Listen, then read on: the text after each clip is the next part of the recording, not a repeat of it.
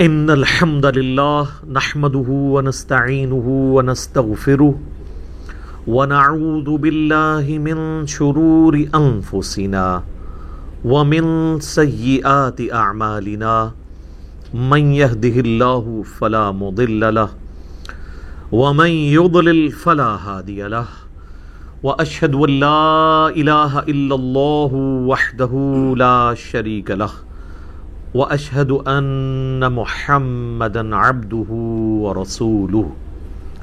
اما بعد فان خير الحديث كتاب الله، وخير الهدي هدي محمد صلى الله عليه واله وسلم. وشر الامور محدثاتها، وكل محدثه بدعه وكل بدعه ضلاله وكل ضلاله في النار.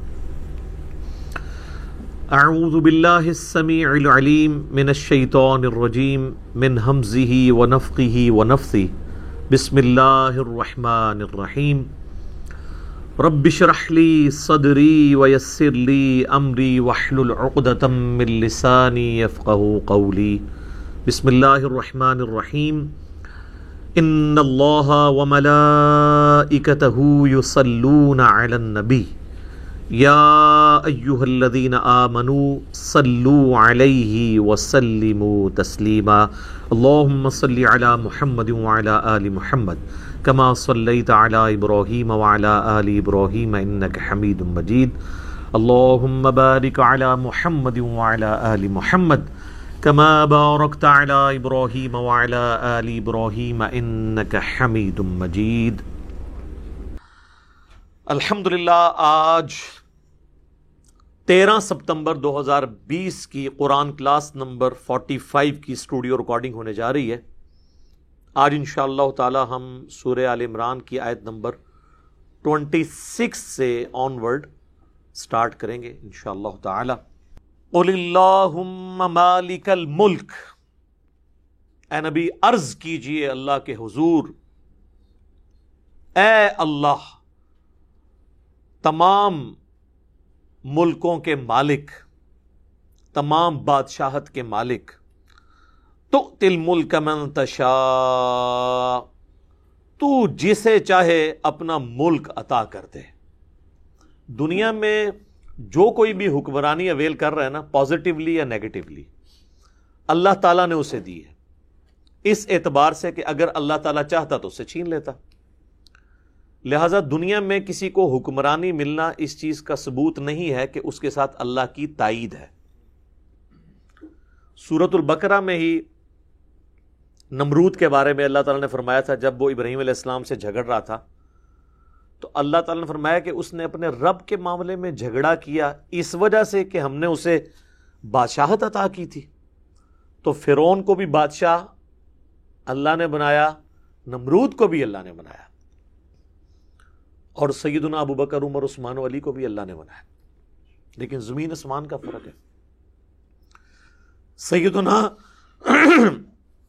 سلیمان بن داود علیہ السلام کو اللہ نے بادشاہ بنایا۔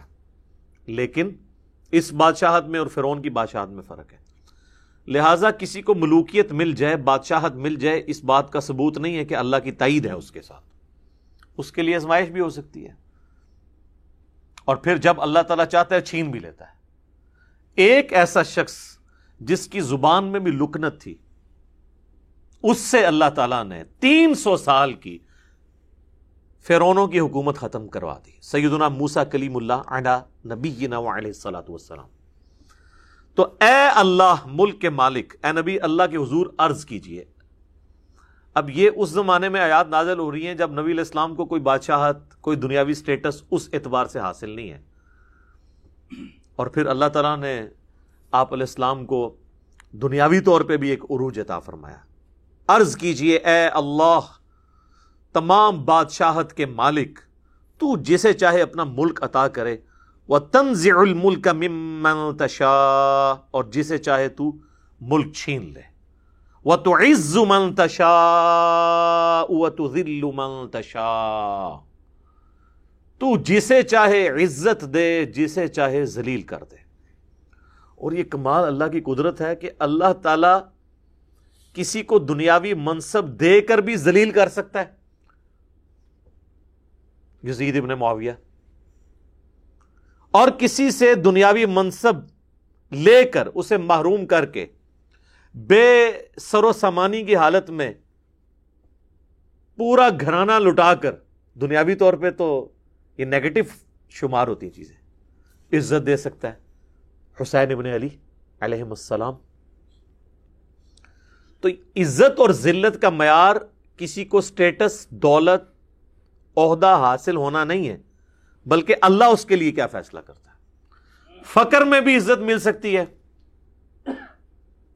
اور دولت اور منصب میں بھی ذلت اور رسوائی مقدر ہو سکتی۔ میرا خیال ہے ہمارا ملک پاکستان تو اس چیز کی نمائندہ مثال ہے کہ یہاں پہ حکمرانوں نے جو تھوڑی بہت عزت اگر ان کی تھی بھی نا تو حکمرانی میں آ کے وہ بھی عزت گنوا دی۔ تو کسی کو سٹیٹس ملنا عزت اور ذلت کی دلیل نہیں ہے۔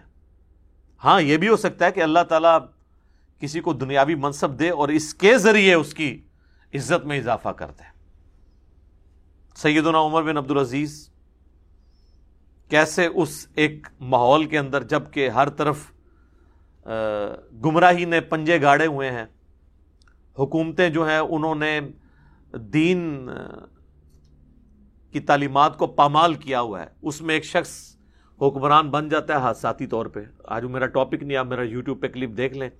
سیدنا عمر بن عبد العزیز کے اوپر۔ صرف اڑتیس سال کی عمر ہوئی ہے ان کی۔ میری اس وقت فورٹی تھری ہونے والی ہے۔ اڑتیس سال کی عمر میں وہ فوت بھی ہو چکے ہوئے تھے۔ اور رہتی دنیا پہ اثرات چھوڑے نائنٹی نائن ہجری میں خلیفہ بنے اور ایک سو ایک ہجری میں ان کو زہر دے کر آل امیہ نے ہی شہید کر دیا۔ لیکن آتی دنیا کے اوپر انہوں نے اثرات چھوڑے کہ یہ بھی ایک حکومت کا سٹائل ہو سکتا ہے۔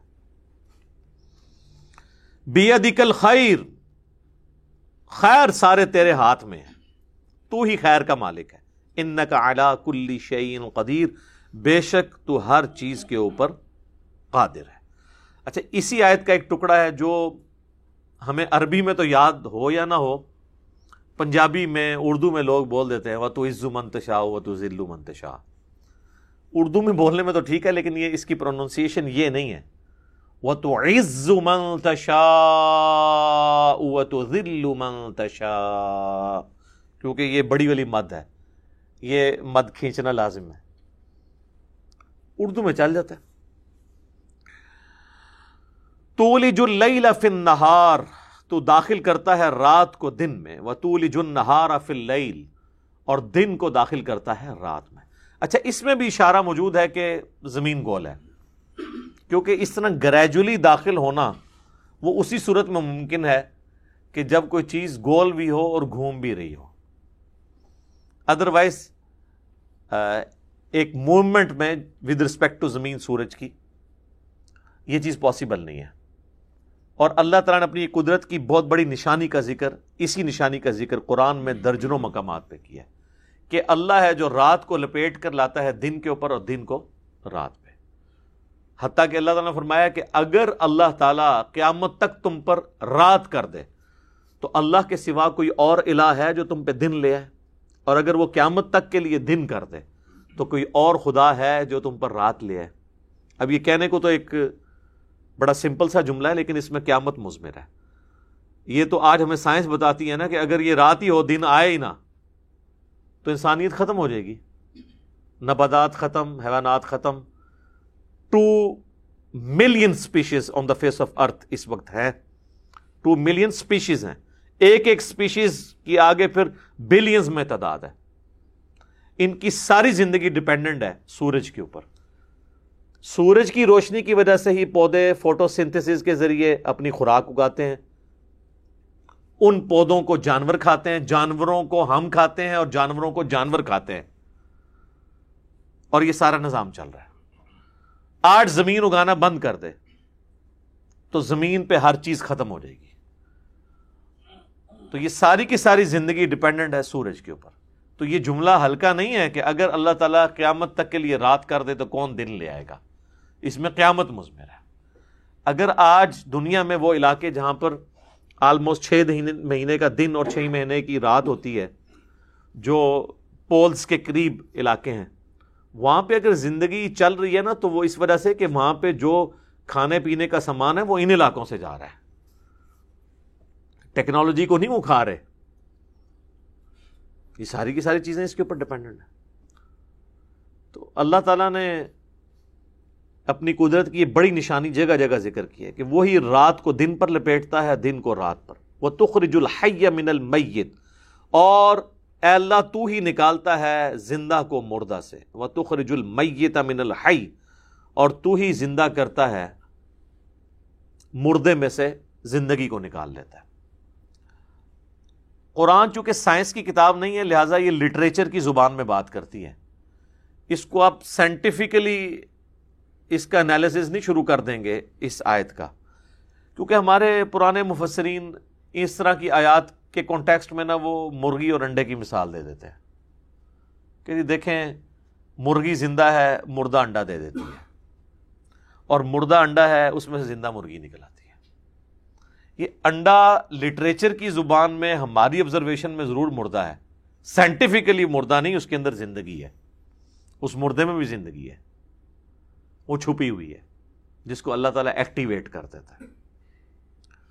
تو یہ ایک جنرل چیز ہے۔ لٹریچر کی زبان میں۔ جس طرح زمین مردہ ہوتی ہے، قرآن پاک میں یہ مثال درجنوں جگہ آئی کہ اللہ تعالیٰ آسمان سے بارش نازل فرماتا ہے اور ایک مردہ زمین کو بے قدر بیج کے ذریعے اس میں سے کھیتیاں اگا کے زندہ کر دیتا ہے۔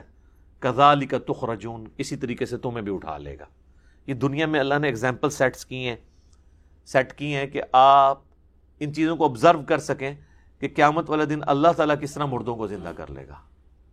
تو مردہ زمین کو اللہ تعالیٰ زندہ کر لیتا ہے۔ بظاہر نظر آنے والا ایک انڈا جسے آپ بیسوں دفعہ توڑ کر کھاتے ہیں اور اس میں کوئی زندگی کے آثار نظر نہیں آ رہے ہوتے۔ اللہ تبارک و تعالیٰ اس میں سے ایک چوزا نکالتا ہے۔ زمین و آسمان کی ساری مخلوقات مل کے ایک انڈے میں سے چوزا نہیں نکال سکتے۔ انڈا بنانا تو چھوڑ ہی دیں۔ انڈا توڑ کے دے دیں نا تو اس میں سے چوزا نہیں کو بنا سکتا۔ چوزے کی چونچ کوئی نہیں بنا سکتا۔ تو یہ اللہ تعالی کی قدرت ہے۔ تو میرے بھائیوں جو کام کرنے سے نہ ہو سکے، اس کام کے بارے میں کہنا کہ وہ خود بخود ہو رہا ہے۔ اس سے بڑی کو دنیا میں بے وقوفانہ اسٹیٹمنٹ نہیں ہو سکتی۔ جو آپ کر نہیں سکتے، اس کے بارے میں آپ یہ کلیم کریں گے خود ہو رہا ہے۔ اس کائنات کے اندر اتنا بیلنس ہے کہ سائنٹسٹ ہمیں کہتے ہیں کہ اگر ایک بال پوائنٹ کو اس کی نو کے اوپر یوں کھڑا کیا جائے، یہ تو کھڑی نہیں ہو سکتی، اور ایک ارب سال تک وہ کھڑی رہے، اتنی بیلنس ہو، نہ گرے، اس سے زیادہ بیلنس کائنات کے اندر ہے۔ تو یہ کسی کے کرنے سے ہے نا؟ کسی ڈیوائن سورس کے کرنے سے ہے۔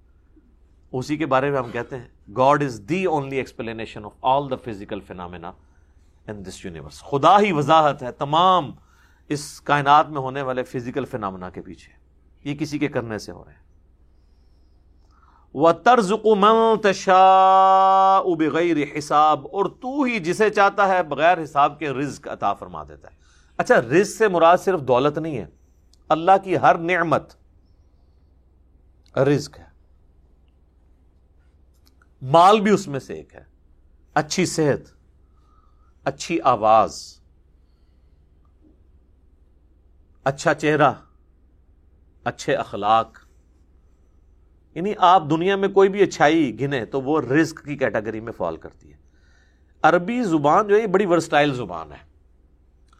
اس لیے جو لوگ عربی کو جانتے ہیں نا، وہ اس کا ٹیسٹ پھر فیل کرتے ہیں۔ ہم تو رزق سے مراد یہ کھانے پینے کی چیز یا مال و دولت لے رہے ہوتے ہیں۔ اللہ کی ہر نعمت رزق ہے اور جسے چاہتا ہے وہ بغیر حساب کے جتنا عطا فرماتا ہے۔ اب یہ کسی کو اللہ تعالیٰ نے زیادہ دے کر ٹیسٹ کیا ہے، کسی کو کم دے کر ٹیسٹ کیا ہے۔ کسی کو ایک چیز میں اونچا کر کے ٹیسٹ کیا ہے، کسی کو دوسرے میں۔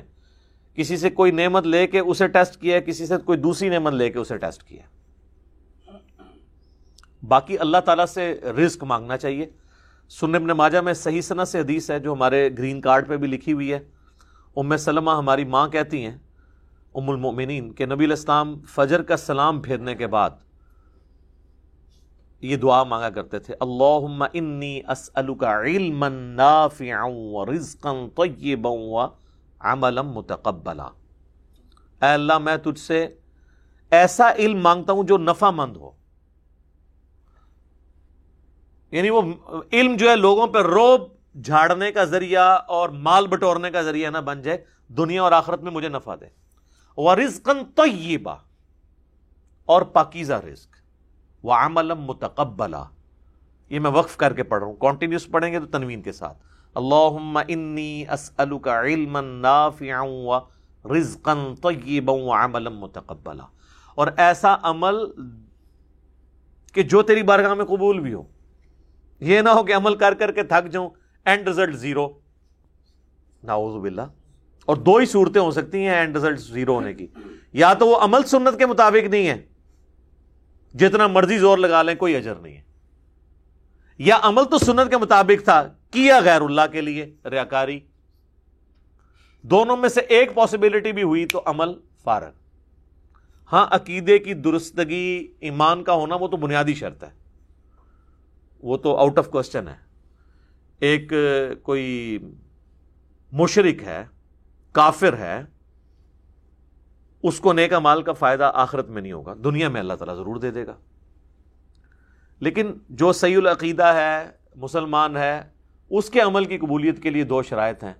رسول اللہ کے طریقے پر ہو، صلی اللہ علیہ وآلہ وسلم، اور ریاکاری سے پاک ہو، خدا کی رضا کے لیے ہو۔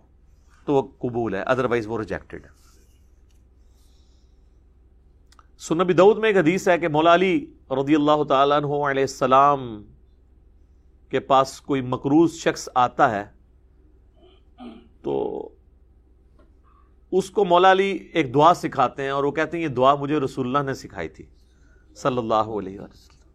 اور آپ نے فرمایا تھا اگر کسی کا پہاڑوں پہاڑ بھی قرضہ ہو نا تو وہ اتر جائے گا۔ بشرطے کہ اس کی نیت صحیح ہو، اتارنے کی ہو بھی۔ اللہ مکفنی بحلال کا عن حرامک۔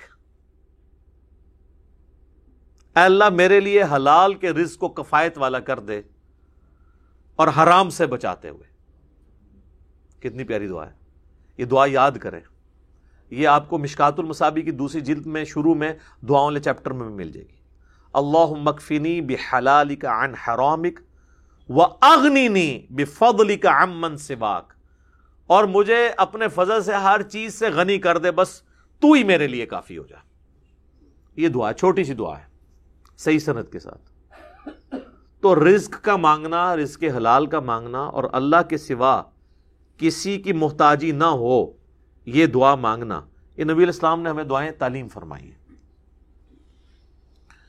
اب میرے بھائیوں بڑی اہم ترین آیت آ رہی ہے، سورہ عال عمران کی آیت نمبر ٹوینٹی ایٹ یہی وہ آیت ہے جس میں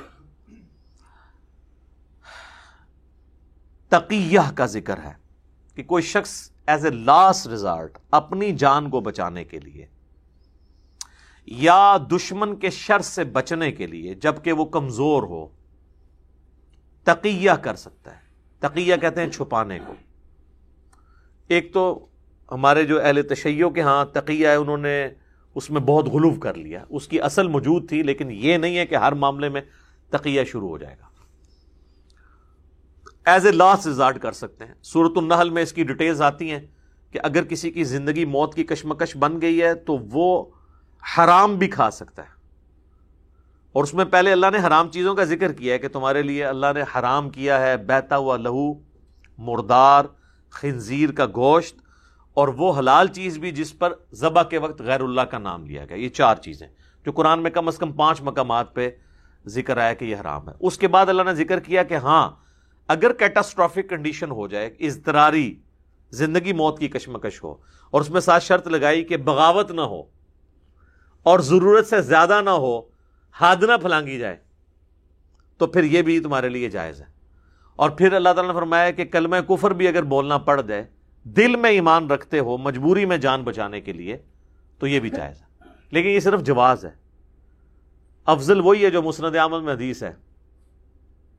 معاذ ابن جبل سے حضور نے کیا فرمایا تھا؟ اے معاذ، اللہ کے ساتھ شرک نہ کرنا، خواہ تمہارے ٹکڑے ٹکڑے کر دیے جائیں، تمہیں آگ میں جلا دیا جائے، یا تمہیں سولی دے دیا جائے، شرک نہ کرنا۔ یہ ہے فتوا نہیں ہے، یہ تکوا ہے۔ فتوا وہی ہے کہ فتوے اور تقوی میں فرق ہے۔ ٹھیک ہو گیا۔ مسئلہ اور چیز ہوتی ہے، لیکن اس کو، اس میں تقوی والا پہلو جو ہے نا، وہ ڈفرنٹ ہوتا ہے۔ افضل پہلو یہی ہے کہ کمپرومائز نہ آپ دیکھیں رومن امپائر سے جو ہماری جنگیں ہوئی مسلمانوں کی شروع میں، کئی بیٹل فیلڈز میں صحابہ کرام کو تیل کے کڑاہوں میں جلایا گیا۔ ہے صرف ایک ایک آفر کے اوپر کہ رسول اللہ کو گالی دے دو۔ انہوں نے کہا، مر جائیں گے، نہیں دیں گے۔ ان کو قرآن آتا تھا کہ ہم دل میں ایمان رکھتے ہوئے یہ کر سکتے ہیں، لیکن ان کے ایمان کا لیول یہ تھا کہ جان جاتی ہے تو جائے اسی لیے بخاری اور مسلم دونوں میں حدیث ہے، اس شخص نے ایمان کی حلاوت چکھ لی، جس میں تین نشانیاں ہوں گی۔ نمبر ون، اللہ اور اس کا محبوب صلی اللہ علیہ وآلہ وسلم اسے پوری دنیا میں سب سے بڑھ کر محبوب ہو جائے نمبر ٹو، دوستی اور دشمنی کا معیار اللہ کی ذات۔ اور نمبر تھری کوفر کی طرف لوٹایا جانا اتنا ہی مشکل اس کے لیے ہو جائے جتنا زندہ آگ میں جلایا جانا، وہ آگ میں جلنے کے لیے تیار ہو جائے لیکن ایمان نہ چھوڑے۔ اس کو ٹیسٹ ملے گا۔ تو ظاہر کنارے پہ چلنے والوں کو تو پھر چوپڑیاں نالے دو دو تو نہیں ہو سکتی وہ تو پھر لولا لنگڑا ہی دین لے کے چل رہے ہوں گے نا۔ تو صحابہ کرام کے ایمان کا یہ لیول تھا، وہ کمپرومائز نہیں کرتے تھے۔ جان جاتی ہے تو جائے۔ اللہ اور اس کے محبوب صلی اللہ علیہ وآلہ وسلم کی تعلیمات کے معاملے میں بہت وہ سینسٹیو تھے۔ ہم تو خیر انگلی کٹا کے شہیدوں میں نام ہی کر سکتے ہیں، ان لوگوں کے واقعات یاد کر کر کے دل میں سوز و گداس پیدا کر سکتے ہیں۔ لیکن ریالٹی بہت ٹف ہے میرے بھائیوں۔ بہت مشکل ہے، یہ بہت مشکل کام ہے۔ قادسیہ اور یرموک کے واقعات سننا تو بہت آسان ہے۔ عمر سیریز میں وہ جنگوں کو دیکھنا بھی بہت آسان ہے۔ پریکٹیکلی اے سی والے کمرے میں کھڑے ہو کر خوشو خوشو سے نماز پڑھنا، وہ بھی مشکل بنی ہوئی ہے اس امت کے لیے۔ انہوں نے کاسیا اور یرمو کہاں سے جا کے لڑنی تھی؟ یعنی ہم آج کے مسلمانوں کی بات کر رہے ہیں۔ تو یہ تقیہ کا ذکر یہاں پہ آیا ہے۔ یہ ہے فتوا کہ آپ یہ کر سکتے ہیں۔ اور ہمارے حکمران، ہمارے ریاستی ادارے اسی کے اوپر چل رہے ہوتے ہیں۔ اگر آپ ان سے بات کریں نا، تو وہ بتائیں گے کہ ہم سے زیادہ کوئی محب الوطن نہیں ہے، ہم سے زیادہ کوئی اسلام پسند نہیں ہے۔ بس ہم نے بھی تقیہ کیا ہوا ہے کافروں کے ساتھ۔ اور پھر اس میں وہ ہر لمٹ کو کراس بھی کر دیتے ہیں۔ یہ جو تقیہ ہے نا، اس قسم کا یہ جالی ہے کہ جس میں آپ اس حد تک آگے چلے جائیں کہ آپ اپنے لوگوں کو نقصان پہنچانا شروع کر دیں۔ تقیہ صرف یہ تھا کہ آپ نے کافر کے شر سے اپنے آپ کو، اپنوں کو بچانا ہے۔ یہ تقیہ نہیں ہے کہ آپ نے کافروں کے کہنے پر اپنوں کو مار دینا ہے۔ یہ تو حرام ہے۔ تو یہ وہ آیت ہے تقیہ کے اوپر۔ اللہ سے میرے یوٹیوب پہ کلپ بھی ہے تقیہ کے اوپر اور توریا اور ضرورتاً جھوٹ کب بولا جا سکتا ہے۔ ویسے تو یہ پچھلی دفعہ بھی مجلس میں سوال ریکارڈ ہوا ہے۔ وہ یوٹیوب پہ اپلوڈڈ ہے، میں نے یہ سارے ایشوز ریزالو کر دیے یوٹیوب پہ آپ جا کے لکھیں، سیدنا ابراہیم علیہ السلام کے تین جھوٹ جو ان کے بارے میں ایک واقعہ ملتا ہے بخاری مسلم میں، وہ آپ دیکھ لیجیے گا۔ بعض لوگوں نے اس پہ اعتراض کیا کہ آپ نے پیغمبر کے ساتھ جھوٹ کا لفظ بولا ہے، وہ میں نے نہیں بولا، وہ بخاری مسلم میں لکھا ہوا ہے کہ ابراہیم علیہ السلام نے تین دفعہ جھوٹ بولا۔ دو دفعہ اللہ کے لیے، ایک دفعہ انہیں اپنے معاملے میں بولنا پڑا۔ اور بخاری مسلم میں یہ آتا ہے کہ قیامت والے دن جب باقی نبی اپنی لغزشوں کو یاد کریں گے تو ابراہیم علیہ السلام اپنے ان تین جھوٹوں کو یاد کریں گے۔ میں نے تو اس کو جسٹیفائی کیا کہ وہ جھوٹ کس کیٹیگری میں فال کرتا تھا کہ اس کے اوپر گرفت نہیں ہو سکتی۔ اسے توریا کہا جاتا ہے اور وہ تقیہ تن تھا۔ وہاں پہ بھی میں نے اس آیت کو کوٹ کیا تھا۔ لا يتخذ المؤمنون الكافرین اولیاء من دون المؤمنین۔ مت بنائیں اہل ایمان، کافروں کو اپنا جگری یار اور دوست، مومنین کو چھوڑ کر۔ وَمَن يَفْعَلْ ذَلِكَ فَلَيْسَ مِنَ اللَّهِ فِي شَيْءٍ۔ جو کوئی یہ کام کرے گا، پھر اللہ کے ذمہ کرم اس سے اٹھ گیا۔ اللہ سوائے ایک ایکسپشن کے۔ تتقو منہم تقا کہ تم تقیہ کرو ان کے فتنے سے بچنے کی خاطر اس طرح کی ایکٹیویٹی پرفارم کر لو، وقتی طور پہ کمپرومائز کر لو۔ تو اس کی اجازت موجود ہے۔ لیکن اس میں پھر اللہ نے ساتھ شرط لگا دی وہ حضرکم اللہ نفسا اللہ تمہیں اپنی ذات سے ڈراتا ہے۔ یہ نہ ہو کہ اب یعنی اس کی آڑ لے کر، جس طرح ہمارے کئی علماء کتا حلال کرنے کی کوشش کر دیتے ہیں۔ بات یعنی ٹین ہوتی ہے تو دو صفرے اور لگا کے اسے ہنڈریڈ بنا دیتے ہیں۔ ہنڈریڈ کو تھاؤزینڈ تھاؤزینڈ کو ملینز میں پہنچا دیتے ہیں۔ بھائی جتنی بات ہے بس اس لیول تک آپ اس کو کر سکتے ہیں۔ اور وہ بھی بڑی یعنی سوچ سمجھ کے۔ اسی طرح کی چیزوں کا سہارا لے کے پھر کبھی صلح دیبیا والے واقعات سنا سنا کے ہمارا جو ایک ایکس ڈکٹیٹر تھا مشرف، پوری قوم کو بٹ بناتا رہا۔ اور وہ ناقابل تلافی نقصان پہنچا کے گیا ہے اس نیشن کو کہ آنے والی ہماری نسلیں بھگتیں گی اس کو۔ وہ انہی چیزوں سے ہی لیتے ہیں نا۔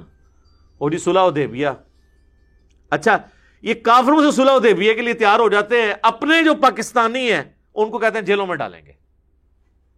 مسلمانوں کے ساتھ ایٹیچیوڈ کیا ہے؟ حالانکہ سب زیادہ حقدار تو وہ تھے۔ ان کے ساتھ معاملات کو لے کے ادھر جو ہے وہ دشمنی اور غصہ عروج پہ ہوتا ہے اور کافروں کے ساتھ پینگے بڑھا رہے ہوتے ہیں۔ وہاں بڑی بڑی چیزوں کو ٹالریٹ کر لیتے ہیں۔ اپنوں کی چھوٹی چھوٹی بات کو ٹالریٹ کرنے کے لیے تیار نہیں ہوتے۔ یہ چیزیں پھر شو کرتی ہیں کہ سب کے سب انہوں نے لبادے اڑے ہوئے ہیں۔ ہمارے مذہبی طبقے کا بھی یہی حال ہے۔ یہ صرف ریاستی اداروں یا پولیٹیشنس کا حال نہیں ہے، مذہبی طبقے کا بھی یہی حال ہے۔ اونٹ نکل جاتے ہیں، چھوٹے چھوٹے مچھر چھان رہے ہوتے ہیں، چھوٹی چھوٹی باتوں کے اوپر لڑ رہے ہوتے ہیں۔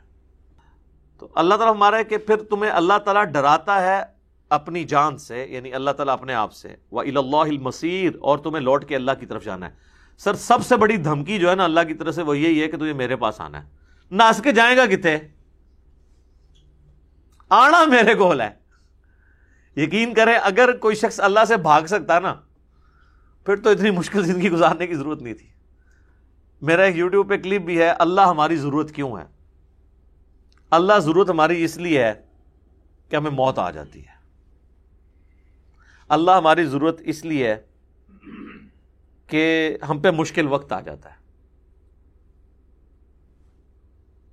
اگر ہمیں موت نہ آئے اور مشکل وقت نہ آئے، اللہ ہماری ضرورت نہیں ہے۔ لیکن اللہ نے یہ ہمارے ساتھ اٹیچ کر دیا۔ مشکل وقت میں ہر چیز ہے۔ بڑھاپا، بیماری، پریشانی رسک کی تنگی۔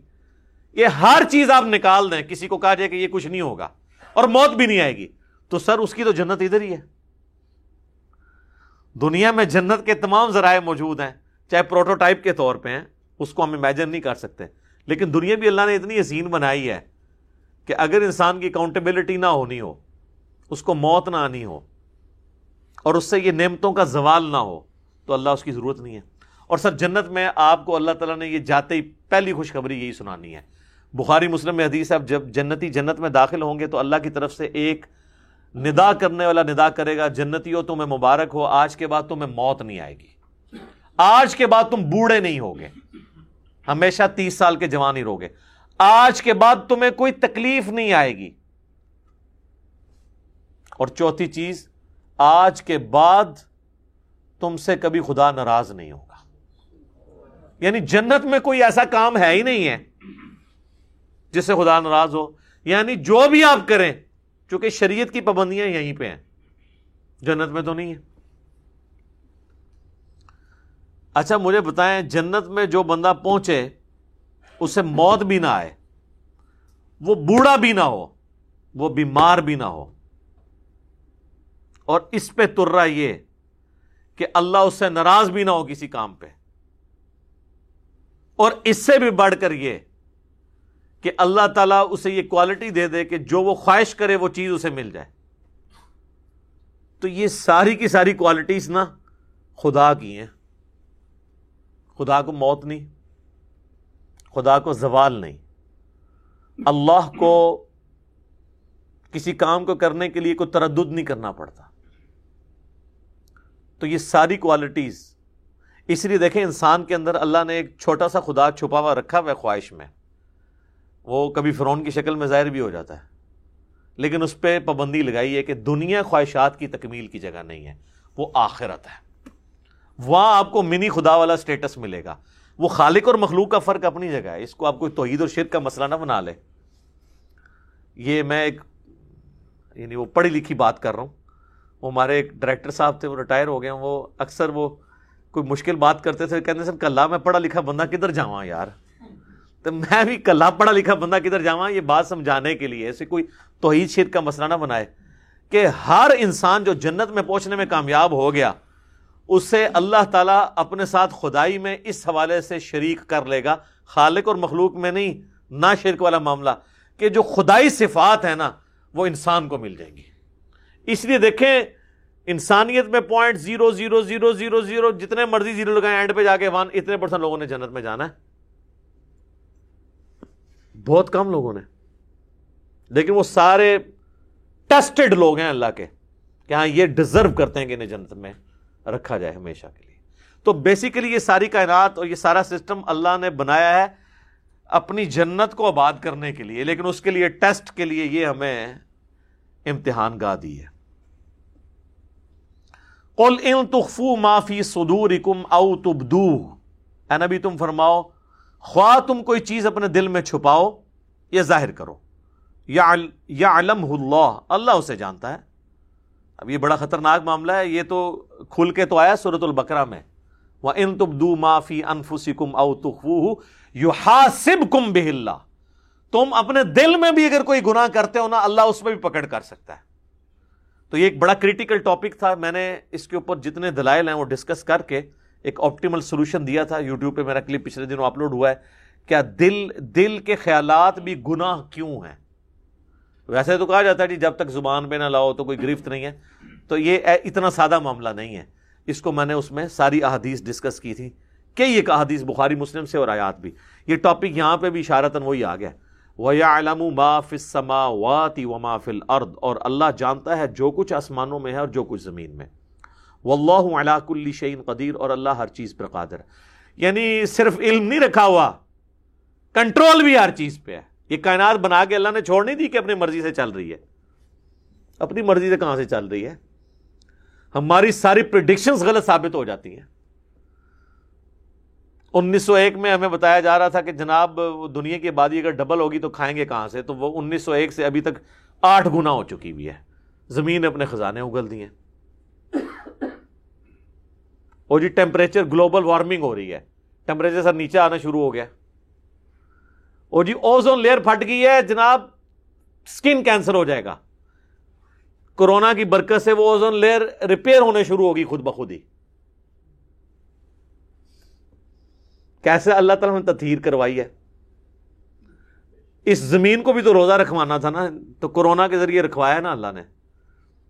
آپ ذرا سیٹلائٹ امیجز دیکھیں نا وہان سٹی کے، کرونا سے پہلے اور بعد کے، تو آپ کو پتا چلے گا کتنی پولوشن تھی، تو کس طرح ختم ہوئی ہے۔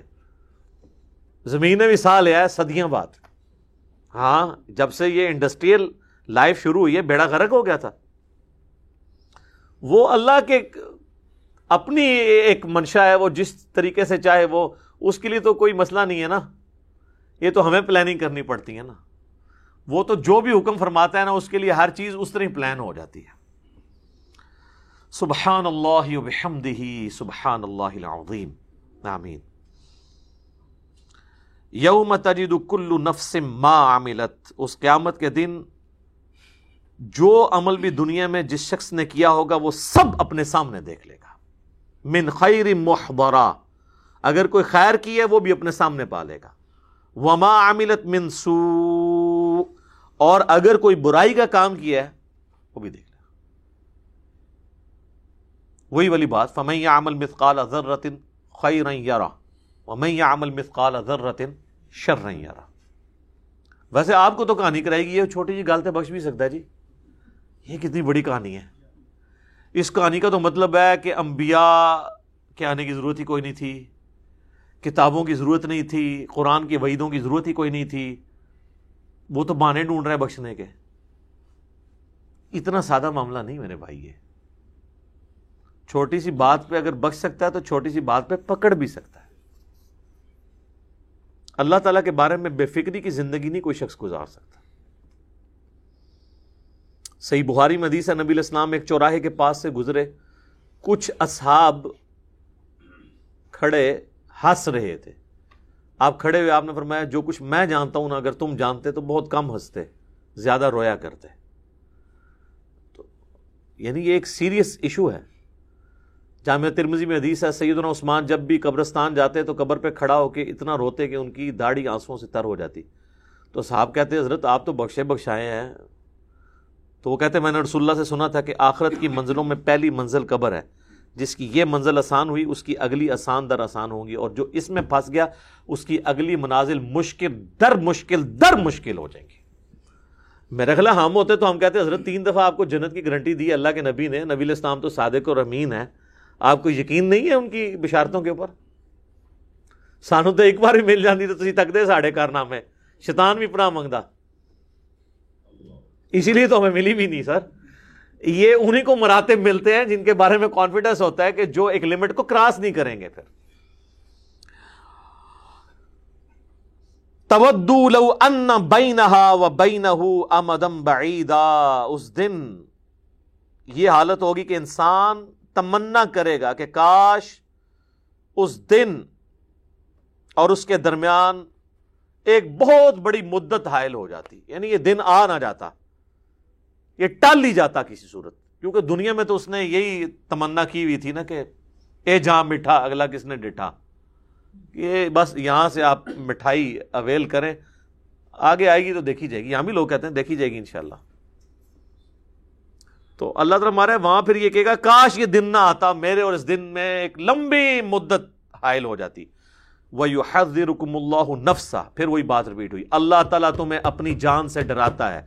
ڈر جاؤ۔ واللہ رعوف بالعباد، اللہ تعالیٰ اپنے بندوں پر مہربان ہے۔ اچھا ہو سکتا ہے آپ لوگ یہ مطلب لے رہے ہوں کہ خیر ہے کم چک کے رکھو، میں اینڈ تے معافی کر دینا۔ یہ روف بالعباد کا مطلب نہیں۔ یہ اللہ تعالیٰ نے یہاں اپنی صفت کا ذکر کیا کہ اللہ اپنے بندوں پہ مہربان ہے کہ آنے سے پہلے ہی پیپر آؤٹ کر رہا ہے۔ یہاں اس کا مطلب یہ ہے، ورنہ تو اس کانٹیکس میں بیٹھتا ہی نہیں ہے کہ ایک طرف دھمکی لگائی جا رہی ہے، دھمکی کے اینڈ پہ کہا جائے۔ اگر کوئی باپ بھی اپنے بیٹے کو سمجھائے کسی سخت معاملے میں اور اینڈ پہ کہے میں معاف کرنے والا ہوں، تو وہ ایک جملے کو پکڑ کے وہ پوری دھمکیاں زیرو سے ملٹیپلائی ہوں گی۔ یہ ساری دھمکیاں جو پیچھے چل رہی ہیں، یہ زیرو سے ملٹیپلائی ہو جائیں گی، اس ایک جملے سے نہیں۔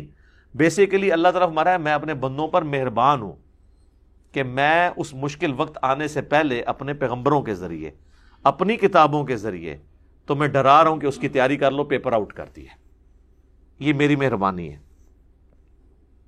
اور دوسرا یہ بھی میسج ہے کہ اگر تم نے انسانوں والی زندگی گزاری پیغمبروں کی اطاعت کے ساتھ، تو پھر میں اپنے بندوں پہ مہربان ہوں۔ میں کوئی فنیٹک نہیں ہوں کہ مجھے کسی کو عذاب دے کر مزہ آتا ہے، جس طرح کہ وہ یونان کے دیوتاؤں کے بارے میں تھا نا کہ اس وہ خون مانگتے ہیں۔ تو کبھی کوئی وہ لڑکی ذبح کر کے اس کے آگے پھینک دیتے تھے، کبھی کوئی کتا ذبح کر کے۔ ان کا تو خدا کا کانسیپٹ یہ تھا نا، خدا خون مانگتا ہے۔ تو اللہ تعالیٰ میں، مجھے کوئی، یہ تو قرآن پاک میں ایک اور جگہ اللہ تعالیٰ کہ اللہ تعالیٰ تمہیں عذاب دے کر کیا کرے گا اگر تم شکر گزار بنو گے؟ اللہ فنیٹک نہیں ہے۔ اس سے بڑھ کے وہ آیت ہے سورہ الانام کی۔ وہ قطب رب کم نفس رحما تمہارے رب نے اپنے اوپر خود ہی یہ لازم کر لیا کہ میں نے ہر حال میں رحم ہی کرنا ہے۔ اللہ تو اس کے لیے تیار ہے۔ لیکن اگر آپ دوسرے ٹریک پہ چڑھیں گے، پھر نہیں۔ پھر اس کے عذاب کا کوڑا پڑے گا۔ وہ تو اللہ تعالیٰ نے قرآن میں جگہ جگہ کہا ہے، کیا ہم اپنے نافرمانوں کو اور اپنے تاب فرمان لوگوں کو برابر کر دیں؟ کہ ایسا بھونڈا حکم اللہ پہ لگاتے ہو کہ تم یہ کام نہیں کرتے ہو، کہ تمہارے ماننے والے اور نہ ماننے والے، تمہارے اوبیڈینٹ اور تمہارے نافرمان، تم ان کو ایک لیول پہ نہیں ٹریٹ کرتے اور میں کائنات کا بادشاہ ہو کے اپنے ماننے والوں اور اپنے فرما بردار لوگوں اور اور نافرمانوں کو برابر کر دوں گا؟ ایسے نہیں ہو سکتا، کیونکہ اللہ کی ایک صفت عدل بھی ہے۔ یہ اس کے عدل کا تقاضا ہے کہ وہ دونوں کو برابر نہیں کر سکتا۔ ہاں ڈومیننٹ پہلو رحمت کا ہے۔ بخاری مسلم دونوں میں حدیث ہے، اللہ نے مخلوقات کی پیدائش سے پہلے اپنے پاس عرش پہ یہ عبارت لکھ لی تھی کہ میری رحمت میرے غضب پہ سبقت لے جائے گی۔ یہ اس کائنات کے لیے سب سے بڑی اگر کوئی خوشخبری ہے نا، تو خدا کا یہ اپنے اوپر لازم کرنا ہے کہ میری رحمت میرے غضب پہ سبقت لے جانے والی ہے۔ یہ بیلنس بھی ہوتی تو بیڑا غرق۔ وہ قرآن میں سورہ فاتر کے اینڈ پہ آیا کہ اگر اللہ تعالیٰ لوگوں کو ان کی خطاؤں پہ پکڑتا تو زمین پہ چلنے پھرنے والا کوئی زیرو بھی نہ باقی بچتا۔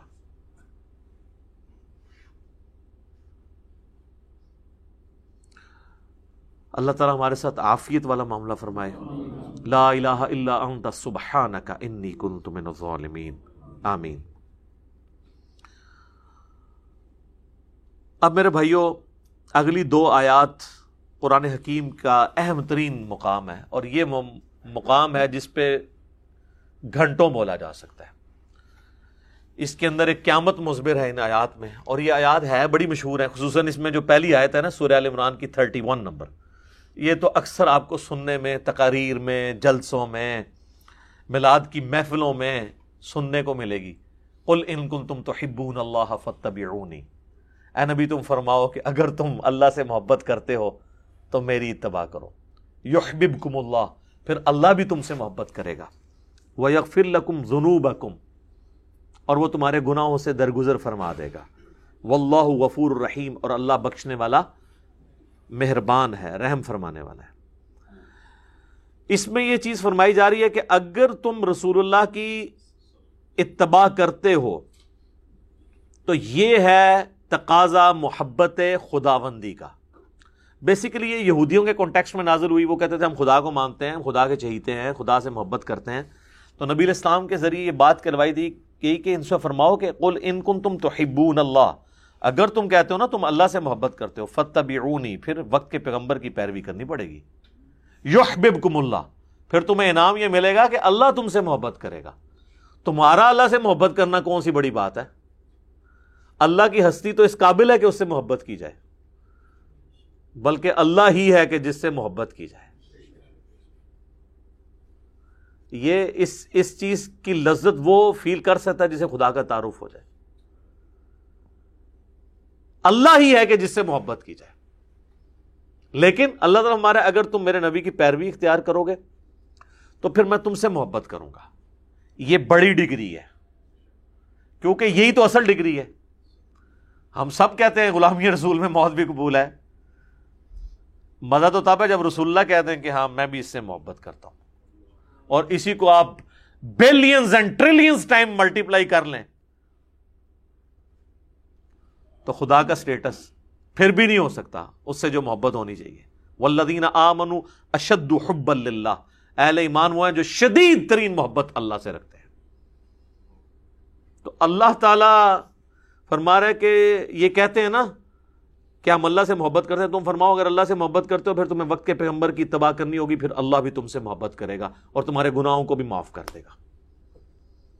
یہی وہ چیز ہے جو بخاری اور مسلم میں آئی ہے۔ کہ کل میں اس شخص کے ہاتھ میں جھنڈا دوں گا جو اللہ اور اس کے رسول سے محبت کرتا ہے۔ اللہ اور اس کا رسول اس سے محبت کرتے ہیں۔ اور صحابہ کہتے ہیں کہ ہمیں پوری رات نیند نہیں آئی کہ یہ ڈگری کس کو ملنے والی ہے کہ اللہ اور اس کا رسول اسے محبت کرتے ہیں۔ ویسے تو پہلی ڈگری بھی بہت بڑی ہے۔ یعنی ہم دعویٰ تو کرتے ہیں ہم اللہ اور اس کے رسول سے محبت کرتے ہیں۔ میرے پاس اس محبت کا کوئی سرٹیفکیٹ ہے کہ اللہ مان لے کہ ہاں یہ مجھ سے محبت کرتا ہے؟ یہ کوئی چھوٹی بات ہے؟ اور اس سے بڑی بات ہے کہ اللہ کے ہاں میں بھی محبت کرتا ہوں۔ اس میں تو پہلی ڈگری آپ کو پہلے ہی مل جائے گی۔ کہ اگر اللہ کہتا ہے میں تم سے محبت کرتا ہوں، تو امپلائڈ ہے کہ محبت اسی لیے کر رہا ہے کہ میں بھی اس اس کو رسپانس کر رہا ہوں، اس سے محبت کر رہا ہوں۔ صحابہ کہتے ہیں، ہم پوری رات سوئے نہیں، صبح نبی الاسلام نے مولا علی کو بلایا۔ انہیں آشوب چشم تھا۔ آپ نے مبارک لعاب ان کی آنکھوں میں لگایا۔ اپنے مبارک ہاتھوں سے زرہ باندھ کے روانہ کیا، اللہ نے فتح دے دی۔ مسلم شریف کے الفاظ ہیں۔ انٹرنیشنل نمبر کے مطابق سکس ٹرپل ٹو نمبر حدیث ہے۔ حضرت عمر کہتے ہیں، مجھے پوری زندگی کبھی خواہش نہیں ہوئی کسی منصب کی، سوائے خیبر کے موقع پر کہ یہ کاش جو فضیلت ہے، یہ مجھے مل جائے، جو علی کو مل گئی۔ تو یہ سب بہت بڑی فضیلت ہے۔ یہ کچھ سوچ بھی نہیں سکتا۔ تو اللہ تعالیٰ مارا ہے کہ اس کے پیچھے اتباع۔ اچھا اتباع کو سمجھ لیں۔ اتباع کہتے ہیں محبت کے ساتھ پیروی کرنے کو۔ ایک ورڈ ہے عربی میں اطاعت۔ حکم ماننا۔ اتباع ہوتی ہے ایک سپرلیٹو ڈگری حکم ماننا تو اس میں ہے ہی ہے۔ اتباع یہ کہ بس اس چکر میں رہنا کہ میں جس سے محبت کر رہا ہوں، یہ جو کر رہے ہیں، میں وہ کرتا جاؤں۔ یہ بھی نہیں انتظار کروں کہ مجھے حکم کر رہے ہیں نہیں۔ اس سے میری اتنا انتہا درجے کی محبت ہو جائے کہ میں اس کی محبت میں سب کچھ کرنا شروع کر دوں۔ اور یہ صحابہ کرام میں خوبی تھی کہ رسول اللہ صلی اللہ علیہ وآلہ وسلم کی پیروی میں وہ اس درجے تک آگے جاتے تھے۔ بخاری میں اوپر تلے دس احادیث ہیں۔ نافع کہتے ہیں کہ عبداللہ بن عمر اپنے سفر حج میں ان جگہوں پہ کھڑے ہو کر نماز پڑھتے تھے جہاں رسول اللہ کے ساتھ انہوں نے اپنے حج سفر حج میں پڑھی ہوئی تھی۔ حتیٰ کہ وہ کہتے ہیں ایک جگہ ایسی آئی کہ ایک جگہ مسجد بنی ہوئی تھی اور پاس ایک برساتی نالا تھا، اس پہ ایک پتھر رکھا ہوا تھا۔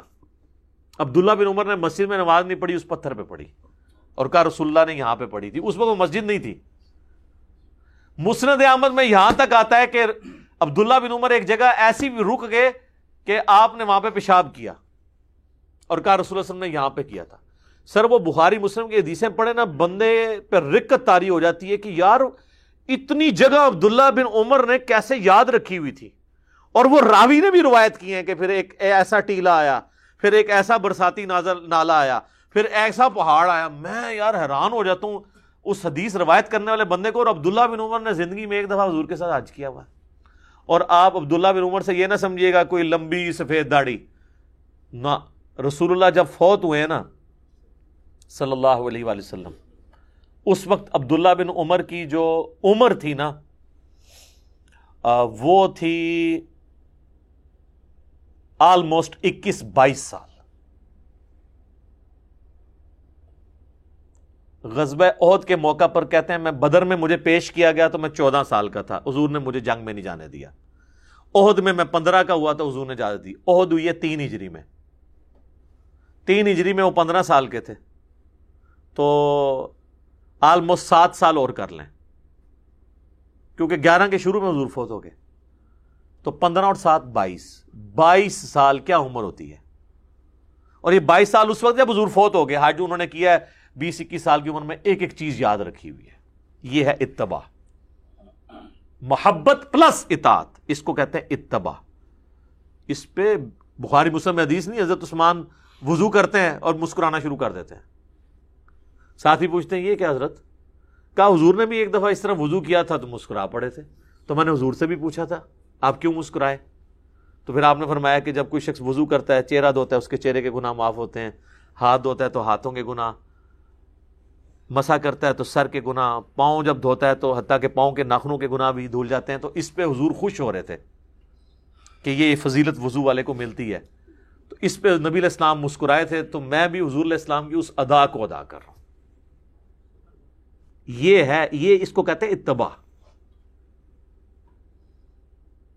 یہ وہ چیزیں جو ابلیگیٹری نہیں ہے صرف محبت کے تقاضے ہیں۔ یعنی ہمیں تو کہیں نہیں کہا گیا کہ وضو کا ایک رکن یہ بھی ہے کہ آپ نے وضو کر کے مسکرانا ہے۔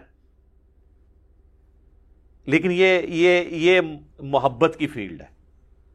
لہذا یہ جو ایکسٹریم رویہ پایا جاتا ہے نا، اہل حدیث کے ہاں کہ وہ اس چیز کے اوپر یا ایون دیوبند کے ہاں بھی، کہ وہ کہتے ہیں جی اصل چیز جو ہے نا وہ نبی الاسلام کے حکم کی پیروی ہے اور وہ اس پہ اتنا زور دیتے ہیں کہ محبت والا ایلیمنٹ وہ بیک فٹ پہ کر دیتے ہیں۔ یہ ایکسٹریم رویہ ہے۔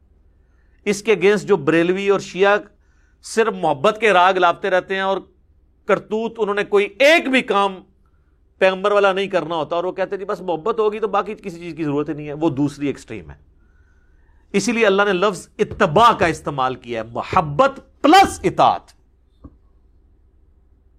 سکی محبت نہیں تو سکے صرف گیٹ اپ اڈاپٹ نہیں کرنا۔ انتہا درجے کی عقیدت بھی۔ جس کے آپ کو نمونے نظر آتے ہیں نا، بخاری میں نہیں آتا صلاح دیبیا کے موقع پر نبی اسلام جب وضو کر رہے ہیں، صحابہ آپ کے وضو کا پانی نہیں نیچے گرنے دے رہے۔ ٹھیک ہے؟ اپنے جسم پہ مل رہے ہیں، حتیٰ کہ کسی کو نہیں ملتا، وہ دوسرے سے لے کے مل لیتا ہے۔ اور یہ اس کے علاوہ بھی عام حالت میں بھی ہوتا تھا، جب نبی اسلام کو تشت میں بڑے برتن میں وضو کروایا جاتا تھا، بخاری مسلم میں آتا ہے۔ تو حضرت بلال کہتے ہیں، میں وہ پھر وہ جو پانی نیچے جمع ہوتا تھا نا، تو باہر لے کے جب نکلتا تھا، تو صحابہ جھپٹ پڑتے تھے اس کے اوپر۔ یہ وہ تقاضے تھے جو محبت کے۔ لیکن اس طرح کی اب محبت ہماری نصیب میں نہیں ہے، کیونکہ رسول اللہ سامنے موجود نہیں ہے۔ ہمارا تو اب ٹوٹل زور دوسرے والے معاملے میں ہوگا۔ کیونکہ پھر اس کے ایکسٹریم رویہ ہے کہ لوگ جا کے اب قبر کی مٹی چاٹنا شروع کر دیں یا حضور کی قبر پہ سجدے شروع کر دیں تو وہ کام نہیں۔ رسول اللہ علیہ وسلم کی زندگی مبارک جو دنیا ہی گزرنے کے بعد اب ان سے محبت کے تقاضے ذرا ڈفرینٹ ہیں کیونکہ آپ سامنے موجود نہیں ہے خیر، یہ اس ٹاپک کے اوپر گھنٹوں بولا جا سکتا ہے۔ یہ تو نہ ختم ہونے والا ٹاپک ہے۔ اور، یہ وہ ٹاپک ہے کہ جس کے اوپر ہمیں بنیادی اختلاف امت کی اکثریت کے ساتھ ہے کہ انہوں نے رسول اللہ کے مقابلے پر ایسی ہستیوں کو کھڑا کیا کہ ان ہستیوں کو پتہ چلے تو ان کے پاؤں کے نیچے سے زمین نکل جائے کہ ان کی اطاعت کو انہوں نے رسول اللہ کے مقابلے پر واجب قرار دے دیا۔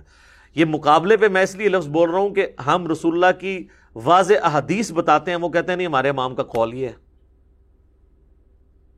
میں کہتا ہوں امام عنیفا امام شافی امام عامر رمبل امام مالک رحمہ اللہ اجمعین علیہ السلام اجمعین ورضی اللہ عنہم اجمعین، وہ کانپ اٹھے اس تصور کے ساتھ کہ ان کو رسول اللہ کے مقابلے پہ کھڑا کر دیا سراہتن احادیث، آیات آنے کے باوجود، آپ یہ دیوبند کی تفسیر عثمانی اٹھا کے دیکھیں، وہ بحث کرتے ہیں کہ قرآن میں جو ہے وہ رضاعت کی مدت جو ہے، دودھ چھڑانے کی مدت جو ہے وہ دو سال آئی ہے۔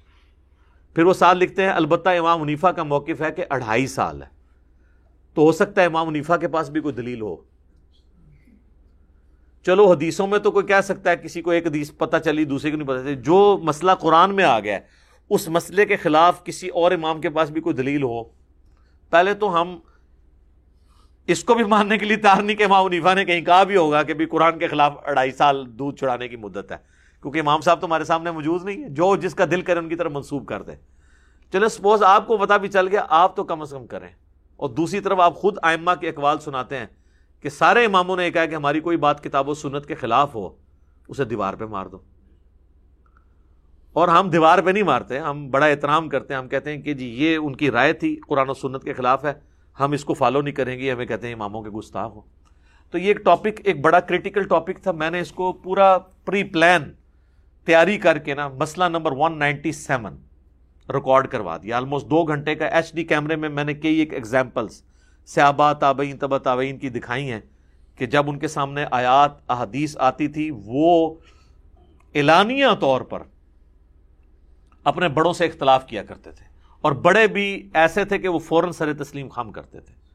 خلفۂ راشدین کی مثالیں میں نے پیش کی کہ ان کو کسی نے حدیث سنائی ہے انہوں نے ڈسیزن بھی کیا تو کہ بھائی نہیں، غلطی ہوگی، ہم پیچھے ہٹ جاتے ہیں۔ اگر خلفۂ راشدین کا اسٹیٹس تو باقی کس کھاتے میں؟ باقی کو تو کوئی اوقات نہیں ہے۔ ان کے مقابلے پہ، ہمارے مقابلے پہ نہیں۔ وہ میں نے کئی ایک واقعات بتایا پھر اس کے بعد تابعین، تبا تابعین میں بتایا تو یہ ایک کریٹیکل آیت ہے، انشاءاللہ میں اس آیت پہ اگلی دفعہ بھی تھوڑی ڈسکشن کروں گا۔ اس کانٹیکس میں کچھ حدیث بھی ڈسکس کروں گا۔ ایک حدیث میں آپ کو سنا دیتا ہوں، بخاری اور مسلم دونوں میں حدیث ہے۔ حضرت حسان ابن ثابت بیٹھے ہوئے مسجد نبوی میں اشار پڑھ رہے تھے۔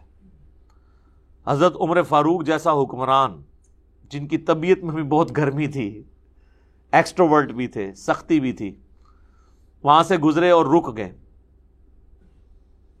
اور انہوں نے حسان ابن ثابت کو تیکھی نظروں سے دیکھا۔ ابھی بولا کچھ نہیں ہے، صرف دیکھا ہے۔ اور اگلے جنے دی بھی تھی جورت دیکھو۔ ان کا عمر اس طرح نہ دیکھ ہماری طرف۔ تم سے بہتر شخصیت مسجد میں ہوتی تھی، میں ان کے سامنے بھی اشار پڑتا تھا اور نبی الاسلام خوش ہوا کرتے تھے۔ اچھا اب حضرت عمر نے تو مطلب ڈیفینسو وارڈ میں چلے گئے۔ انہوں نے کہا کہ کوئی گواہ لے کر آؤ۔ انہوں نے کہا، یہ ابو ریرا بیٹھے ہیں پاس، ان سے پوچھو کہ کیا ایسا نہیں تھا؟ حضرت ابو ریرا کہتے ہیں امیر المومنین ایسا ہی تھا۔ بلکہ رسول اللہ تو فرمایا کرتے تھے، اے اللہ، روح قدس کے ذریعے حسان کی مدد فرما۔ جس طرح حضرت عیسیٰ کی تو نے مدد کی تھی نا، جبرائیل کے ساتھ۔ تو یہ حسان کے لیے تو حضور کی دعائیں ہیں۔ اس ایک واقعے میں کئی چیزیں پوشید ہیں۔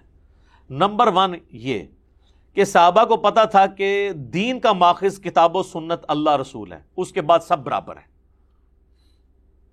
آپ تو امام، اکابرین علماء اور بزرگوں کو آپ نے منی منی خدا بنایا ہوا ہے۔ یہ سارے تو حضرت عمر کی جوتیوں کی خاک بھی نہیں ہے۔ ایک صحابہ کو یہ چیز ہے دوسری طرف حضرت عمر جیسی بڑی شخصیت کو بھی کلیئر تھا کہ اگرچہ میرے بارے میں حدیث ہے، علیکم سنتی و سنت الخلفۂ راجدین لیکن میرے لیے بھی اوپن لائسنس نہیں ہے۔ جہاں میں بھی ڈیویٹ ہوں گا، پھر میری سنت نہیں مانی جائے گی۔ رسول اللہ کی بات مانی جائے گی۔ بڑی بات ہے نا۔ تیسرا اختلاف رائے کو گستاخی نہیں سمجھا جاتا تھا۔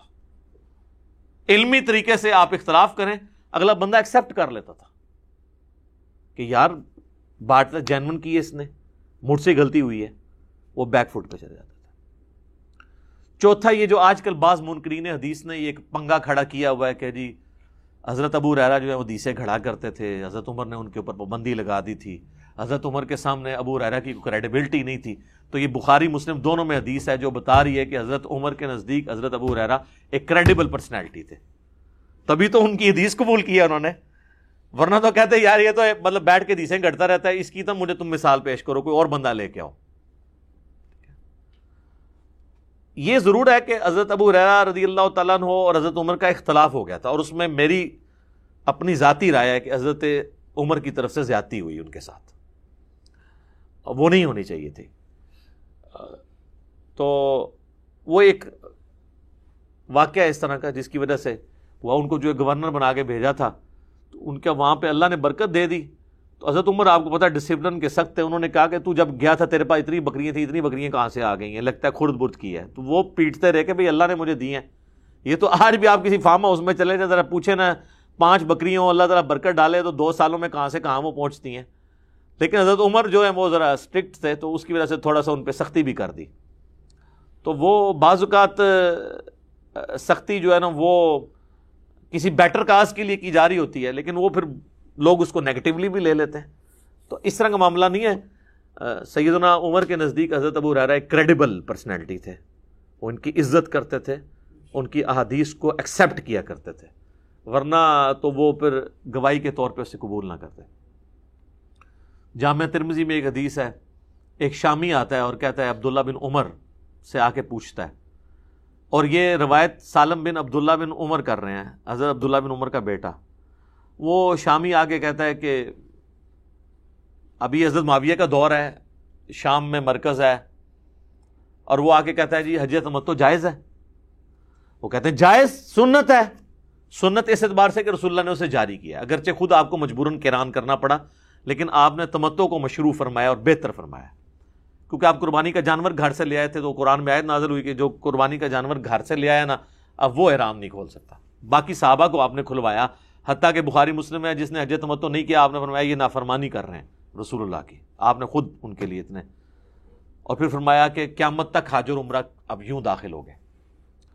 تو عبداللہ بن عمر سے اس نے کہا کہ آپ کے والد تو حضرت عمر تو منع کیا کرتے تھے حج تمتو سے۔ تو عبداللہ بن عمر نے فرمایا کہ یہ بتاؤ کہ اگر کسی معاملے میں میرا باپ کوئی ڈسیزن کرے اور رسول اللہ اس چیز کو جاری فرمائے ہوئے ہوں، تو کیا میرے باپ کی بات مانی جائے گی کہ اللہ کے نبی کی؟ تو کہنے لگا، اللہ کے نبی کی؟ تو آپ نے فرمایا کہ اللہ کے نبی نے حج تمتو کا ہمیں حکم دیا تھا۔ یہ تھا سر اسٹیٹس باپ بھی ہے، خلیفہ راشد بھی ہے، محبت بھی ہے، عقیدت بھی ہے اسٹیٹس بھی ہے، لیکن اللہ اور اس کا رسول ٹاپ پرائرٹی یہ وہ ایشو ہے جس کے وجہ سے ہم سمجھتے ہیں کہ تقلید کو واجب کر کے امت کو مصیبت میں ڈالنا اور ایک ان کے اوپر عذاب مسلط کر دینا کہ اب امت یہ چوائس کرے کہ ہم نے رسول اللہ کے دین پہ چلنا ہے یا کسی بزرگ بابے کے دین پہ۔ بزرگ بابوں کو آپ ایکسپرٹ اوپینین کے طور پہ لیں۔ جس طرح آج بھی ہم بڑے بڑے علماء کے ایکسپرٹ اوپینین لیتے ہیں، بس اسی لیول پہ ان کو رہنے دیں۔ ان کی کلی پیروی، آنکھیں بند کر کے اطاعت کرنا۔ یہ ان کو اسٹیٹس نہیں دیا جا سکتا۔ اور اس کے کانٹیکس میں اسی آیت کو کوٹ کیا جاتا ہے۔ ان تم تو حبون اللہ اللہ اور یہ آیت اسپیسیفکلی یہودیوں کے بارے میں نازل ہوئی ہے۔ لیکن ہمارے بریلوی بھائی میلاد کے جلسوں میں یہ آیت پڑھتے ہیں۔ لہٰذا ان کی وہ ڈاکٹرین ختم ہوگی کہ جو یہودیوں کے بارے میں آیات ہیں، مسلمانوں پہ نہیں آپ فٹ کر سکتے۔ تو وہ ہمیں ہی سنا رہے ہوتے ہیں نا۔ تو ہم یہ کہتے ہیں قرآن کی آیات آفاقی ہیں۔ جسے فٹ اسے گفٹ اس پہ میرا مسئلہ وہ نمبر 154 بھی ریکارڈڈ ہے۔ سبحانک اللہم و بحمدک اشہد واللہ الہ الا انت، استغفرک و اتوب الیک۔ وما علینا الا البلاغ المبین۔ جزاکم اللہ خیر